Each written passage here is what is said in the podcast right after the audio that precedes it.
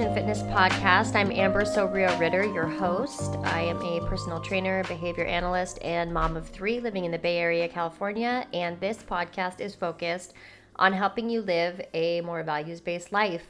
Not only to identify your values, but then to identify goals and effective systems to be able to move towards those goals in a way that feels pretty effortless. And that's what we've been focusing on the last couple weeks is systems work just to recap, systems are the processes by which you are able to move towards your goals. So, how do you create an environment that supports your goals? How do you manipulate all of these different cues around you, all of these different factors in your life? How do you manipulate them so that they essentially support you in your goals and help you move towards them instead of us having to dig in and find some superior willpower to overcome our environment, we are creating an environment that really supports behavior that we want to increase in our lives or to decrease behavior that is not helping us move in line with our goals. So, we have a couple more episodes on this. I'm going to do today and then I'm going to do next week one more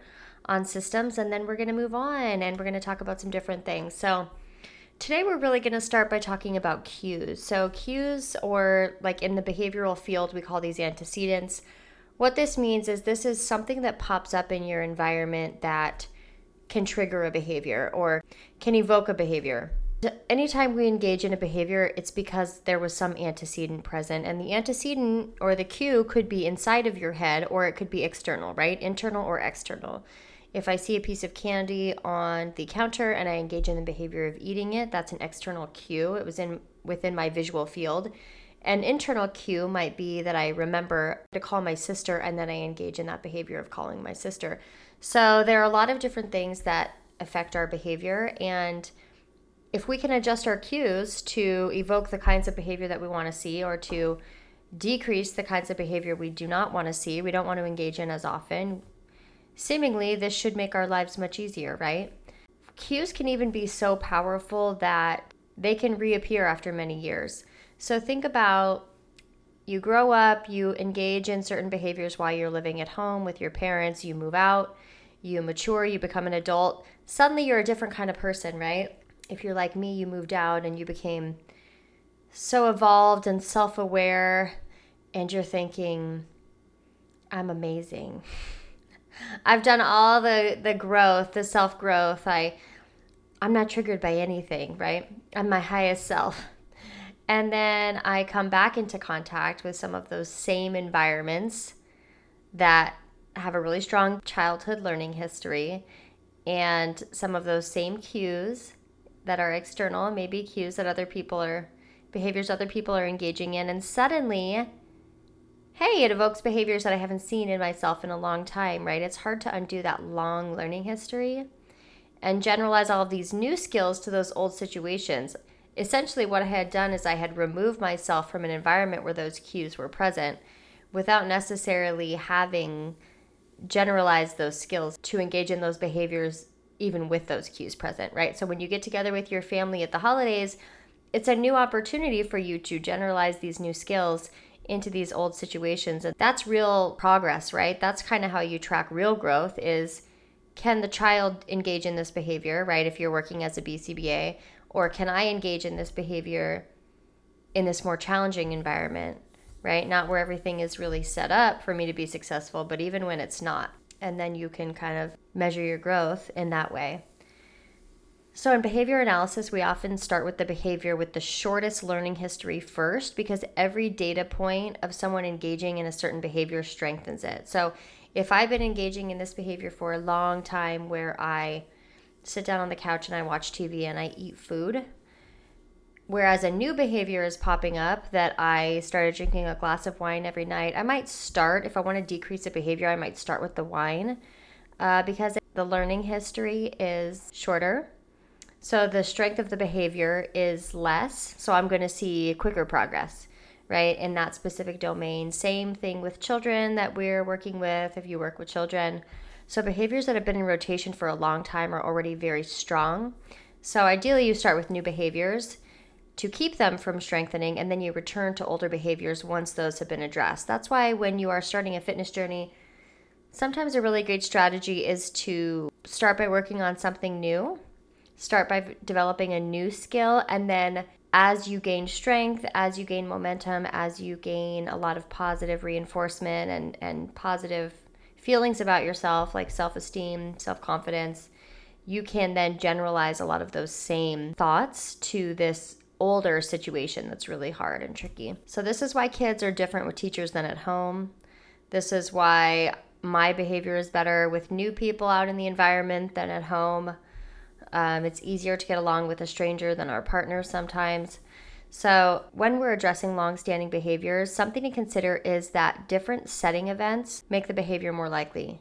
So, for example, when a stress eater is stressed and food is present, they are more likely to engage in that behavior. So, a setting event is something that comes before the cue, before the antecedent. So a setting event can kind of prime you, right? It can kind of set you up to engage in this behavior. If I'm already having a really bad day and now I stub my toe, it's like I'm over the edge. You know, it's too it's too much. It's too far. It's like the last straw. And so the setting event was not only all of those things that happened earlier in the day, but just my general mood going into that stimulus of stubbing my toe. If a stress eater is not stressed, even if the food is present, they're less likely to engage in eating. Uh, and the other thing is, let's say you can't remove stress from your invite. Uh, let's say you can't remove stress from your life, but you are a stress eater. So one thing, just getting better at handling stress and doing all the work that will help with that. You know, that might be therapy, that might be taking care of yourself, setting boundaries, whatever that looks like for you. So you're acknowledging the stress and then at the same time, you're acknowledging that at no point in your life are you going to be completely free of stress. And so you're going to need some other strategies to be successful that are going to help you even when you're stressed. So if you're not stressed, even if the food is present, you're not as likely to eat. And if you are stressed, but that food that is kind of like a really, really highly desired food is not present, obviously you're less likely to eat that food because it's not available.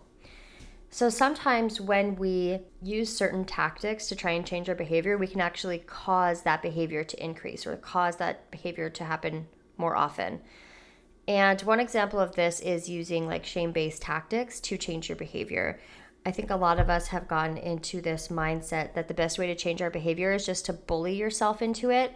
If I beat myself up enough, if I talk badly enough to myself, eventually I'm going to get so sick of it, I'm going to be like, fine, I'm going to change my behavior and I'm going to do something different. So it's almost like you think that's a necessary component. But the reality is that using punishing tactics of shame or humiliation to change someone's behavior can actually increase the behavior you're trying to change because it puts them into the exact state that's likely to evoke the behavior. Let's say a teacher says something to the extent of, you're not a good child or you're a bad kid or whatever. That child now feels more alienated more disconnected from the school environment, feels like he's being defined as a bad kid, and may self identify with that. And once you identify as a bad kid, the next, the next natural conclusion of that is what kinds of behaviors does a quote unquote bad kid engage in? Now you have an increase in those behaviors uh, because that child is really aligning their behavior even more so with the teacher's perception of them let's say you're trying to change your own behavior if you're a stress eater by verbally attacking yourself. So you're saying, gain so much weight, you're so ugly, you're you know, you need to stop doing this, right? And you put yourself in a place where you feel so badly about yourself and you feel so much shame and self-loathing. What do you usually engage in? What behavior do you usually engage in when you're feeling sad or stressed or overwhelmed or hopeless, you engage in the behavior of eating. So, using a lot of negative self talk to try and change your behavior is actually the opposite of what you need to do. It makes it harder to change your behavior. This is why punishment based strategies are often wrong, not only because they can be harmful, but because they can also be ineffective. Uh, they can be effective in the short term, they can look effective, but the problem is that the long term consequences of those are too significant to warrant the use of them. This is often why popular weight loss programs don't work because they're too restrictive and cause stress, which the person can tolerate for a short period of time, but then the stress builds up because of the restrictive and rigid nature of the program, causing them to reach for food to comfort and causing an increase in those behaviors without providing education around healthy and balanced nutrition habits. So, another example when I was young and realized I was queer, my parents thought that shaming me would be an effective way to change me, but only resulted in me feeling completely disconnected and alienated from them, leading me to seek more connections with my friends and girlfriend at the time, leading me to feel like there was nobody else that understood me or that I felt emotionally safe with, except for my girlfriend at the time. So it's important that the response you identify to try and change a behavior does not then cause an increase in that behavior. And usually it's going to be punishment based strategies or shame based strategies that are going to have that negative effect. I mean, using shame and scare tactics as a way of trying to change behavior is really low hanging fruit. Like, it appears attractive, it appears effective, but it doesn't actually teach skills and the mental health and like emotional and psychological repercussions of the use of those strategies is too profound to to warrant them a, a viable option. So some other examples. So if you hit your child for hitting their sibling, the problem with this, it models hitting, it doesn't teach coping mechanisms, it causes increased aggression and mental health problems in adulthood. Let's say you remove all treat foods from the house at times, at all times to prevent binging behavior. It doesn't teach skills of moderation. It leads to binges when treat foods are available. Let's say you're nagging your partner because they're distant. It leads to increased distance because you're pairing your presence with aversive stimuli, right? The aversion of someone nagging them or or or they perceive that they're being insulted. So you want to be thoughtful about the protocols you're implementing, or your efforts can have the opposite effect. So, a really simple way that doesn't involve shame and doesn't involve punishment and doesn't involve any sort of aversive stimulus is just to reduce the cues that trigger the poor habits and or by creating environmental supports that make the good habit easier, the bad habit harder, and it helps the good habit stick for longer because it requires less effort. So, in his book, Atomic Habits, James Clear talks about temptation bundling, or as we call it in applied behavior analysis, stimulus stimulus pairing. So, what this means is that you take one behavior and you pair it with another. You can also take a stimulus and pair it with another. So, for example, let's say I hate doing the dishes. So, I want to pair the behavior of doing the dishes, which I don't want to do, with a positive stimulus of listening to music or a more enjoyable behavior of listening to music, which I do want to do, right? I pair these together and because I'm engaging in the desired behavior while I'm engaging in the undesired behavior, it makes the undesired behavior less aversive, right? It makes it a little bit easier. Uh, so when people do group exercise classes, they're pairing social reinforcement with physical exertion, makes physical exertion less challenging or less aversive. Other examples would be watching TV while, folding laundry, uh, prepping food while listening to a favorite podcast.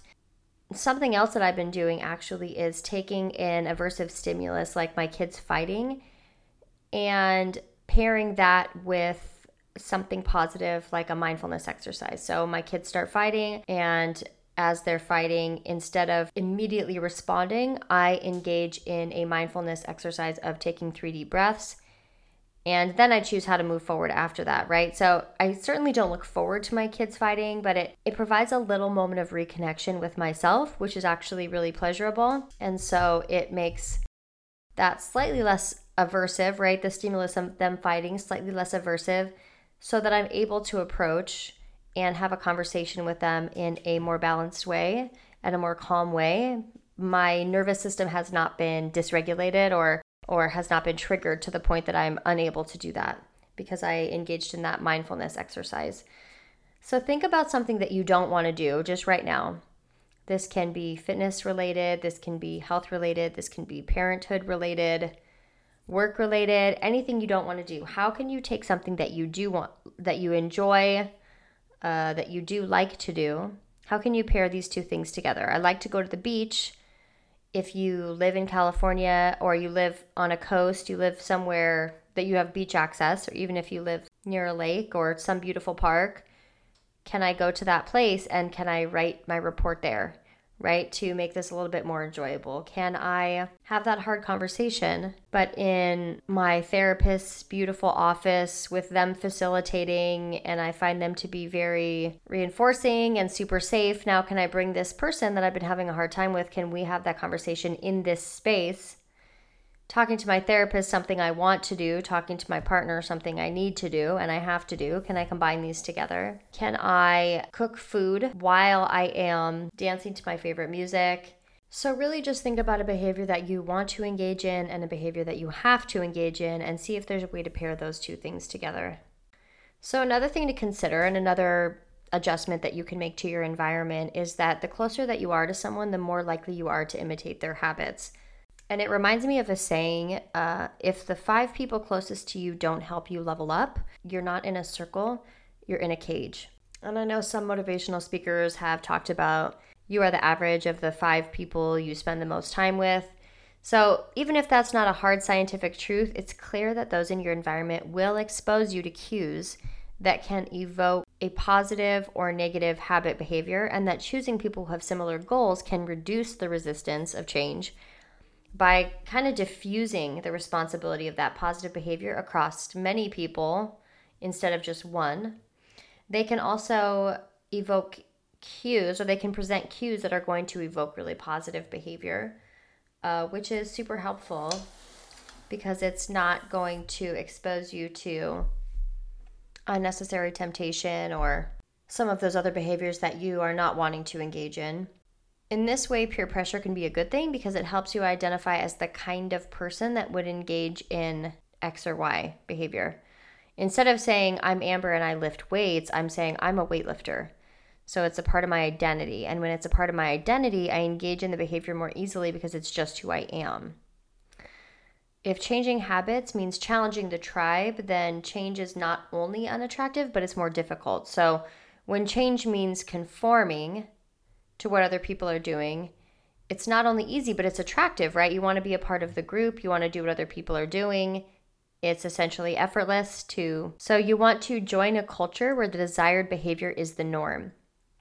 And this might mean choosing a group exercise class, making new friends interested in fitness, dating partners, or recruiting people to join on the journey if they're interested. So I think the important thing to recognize here is that your progress isn't the responsibility of somebody else. So let's say you're with a partner who does not have the same goals and you're really trying to engage in different sorts of behavior.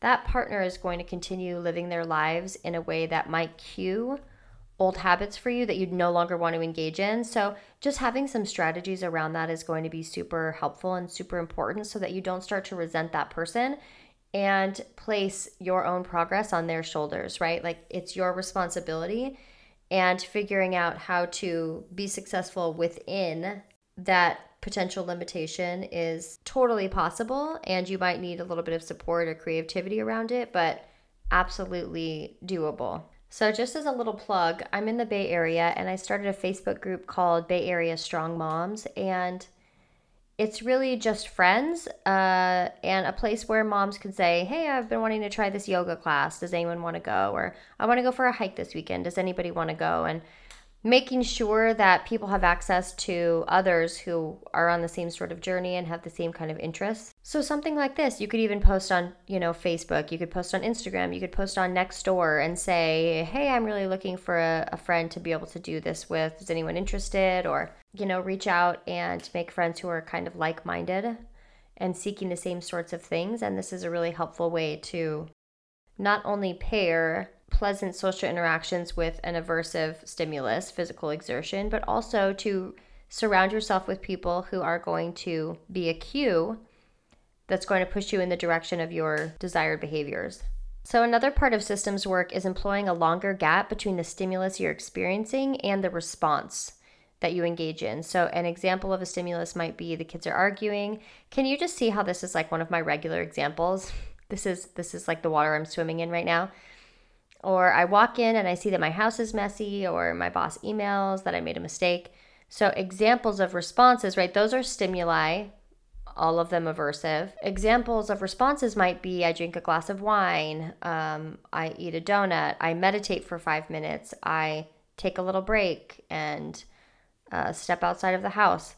Without adequate space between the stimulus and the response, there's no time to engage in a mindful reflection that would prompt you towards a self led solution. So, what that means is that you're likely to engage in the habit that is A, the most developed, so your knee jerk response potentially that you learned from your childhood, and B, the response that is most available uh, or easiest to access. So, it could be like, what's in the cupboard? What's within my visual field?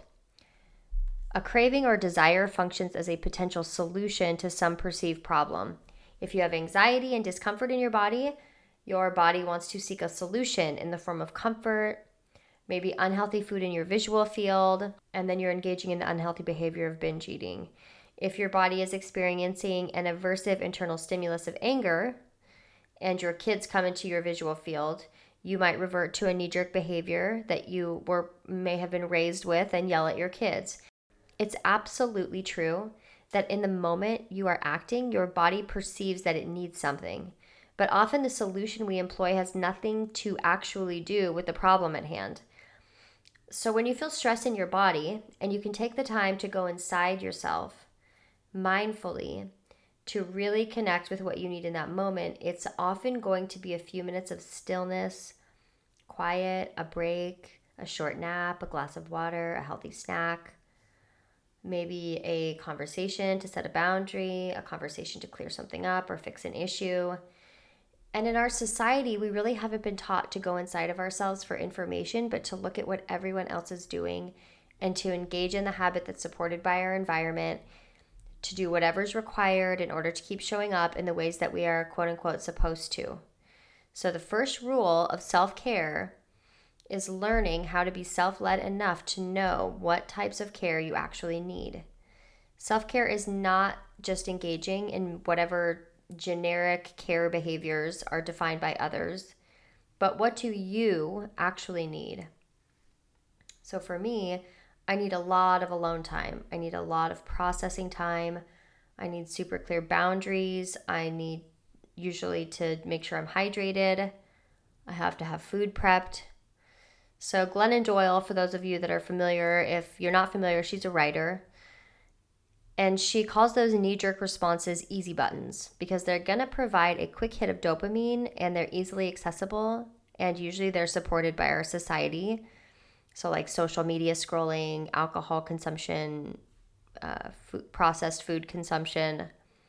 Whereas reset buttons, right, the, the buttons that are actually going to be restorative, Uh, are what's really needed in the moment but are not readily taught may not be easily available. That's our goal with systems work is to make those things more available. And they will re- probably require more work to create a long-term habit. And the bad news about creating a long-term habit is that it's going to feel really hard at first because you're forming a new neural pathway which is effortful compared to the neural pathway that's already been established. So it helps to remind yourself that it's going to be hard at first because you don't go into it thinking that it should be different. You know it's going to be challenging. And acknowledging that on the front end can prime you to accept the discomfort that it is inevitably going to arise. Another strategy is to take an aversive stimulus and reframe it so that it is potentially less aversive or even pleasant. So instead of thinking to yourself, I have to go work out, I have to exercise, you're focused on the benefits. So you're telling yourself, I get to go exercise, I get to take care of myself, I get to move my body, and I'm so thankful that my body is so capable. I want to care for myself right now. What do I really need? What do I really deserve? I think often if we have something in our visual field, right, we have a cue pop up, we have a, a treat, a delicious brownie pop up in our visual field in the break room at work or on my counter at home. And I think, oh, I want to eat that, right? It's sounding good. And then the next thought I have is maybe I shouldn't. That's that's not that's not going to fuel the workout that I'm about to do. And then the next thought is I deserve it. And it's interesting that we tell ourselves that we deserve something as some sort of justification for engaging in that behavior. You deserve it. What does that mean to deserve something? That you get to have it. You worked hard and now you get to have it.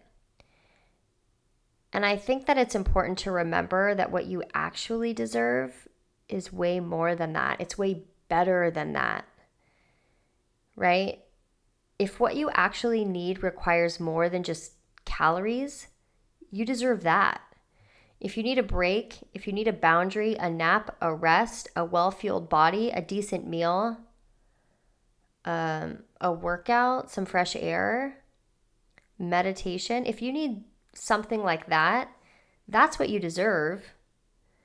It's funny how we tell ourselves, I deserve this thing like a treat, almost as if it's some sort of like compliment or assertion of our worth, when actually what we're doing is selling ourselves short. Like, really? That's what you deserve? That's all you deserve? You know, at night, sometimes when I want to be done working, but I have more than I want to get done, I do this exact thing where it's like, I've been working really hard. I deserve to have this treat. What I really deserve is just to go to bed. That's what I want. I'm feeling discomfort in my body, right? I'm having this this anxiety response in my body that now prompts me or primes me to seek comfort because I really just need to go to sleep. I need rest.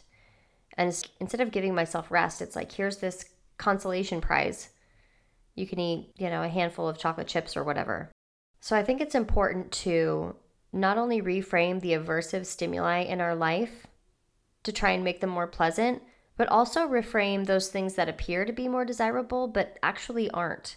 It's not that a brownie isn't delicious and that sometimes you shouldn't have one if it sounds good. Absolutely, you should.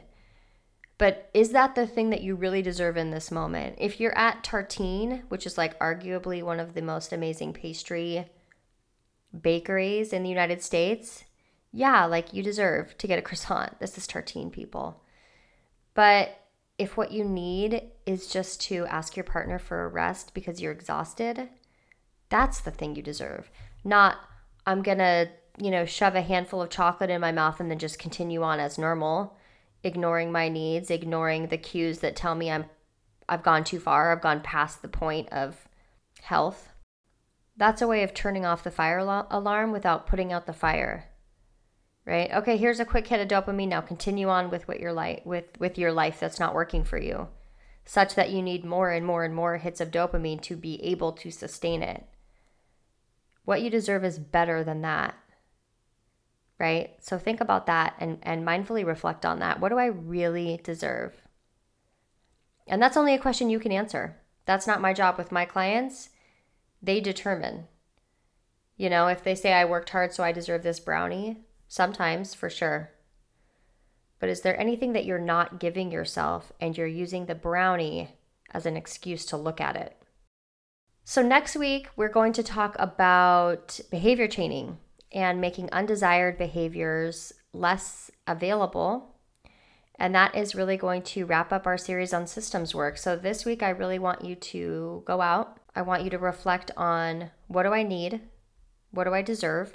How can I make the things that I don't like to do more pleasurable by pairing them with something that I want to do, by something that I enjoy doing? How can I reframe things that I don't like to do so that I'm viewing them through this really positive lens of all of the benefits, everything I'm going to access by engaging in this behavior? Uh, how can I look at behaviors that are maybe less desirable and talk to myself about what I'm not going to be able to access if I engage in that behavior? As we're getting into the new year, we're getting close to the new year, just recognizing that building this new habit is going to be challenging. It's going to take time. Prime yourself with that reality so that you don't give up and fall off after a few weeks. Try to surround yourself with people who are going to be a cue to evoke the behaviors you want to engage in, that are going to be a support in that way. And try to reduce the cues that are going to trigger poor habits, right? Try to embody the mindset of being the person, not I'm a person who eats healthy, but I'm a healthy eater not, I'm a person who lifts weights, I'm a weightlifter. Really embody this as who you are. What would somebody who is this thing, what would they do? So, one way that I have done this in the past for myself and my clients is it's really hard as moms uh, to care for ourselves. And yet, it's very easy for us to suggest other people do so. So, maybe instead of talking to yourself about how you need to care for yourself and all of the things you need to change and how you need to love yourself, maybe just start by saying, What would somebody who loves themselves do right now? What would somebody who loves themselves think right now? What behaviors would they engage in? What would they give to themselves? What do they deserve? Right? What would I tell my child to do for himself? What would I tell my best friend to do for herself? What would I tell my sister to do for herself? So instead of thinking I'm a person that engages in behaviors to show love to myself, thinking I love myself. I'm a person who loves myself. And even if you're not there yet, thinking, what would someone who loves themselves do right now? How would they respond in this situation? What behaviors would they engage in? How would they take care of themselves to show that love? That's the person that you are becoming. That's what you want to embody. And sometimes that's a starting point to be able to do it. So go out, implement some some of these solutions, have an amazing week. And as always, thank you so much for listening. If you can leave a review if you felt this to be helpful, if you can share it with your friends and family, I would love for other people to be able to use this information and live a life that's even more meaningful for them, engage in behavior that's more effective for them. So please feel free to share and spread the word and have an awesome week. I look forward to seeing you next week. Bye.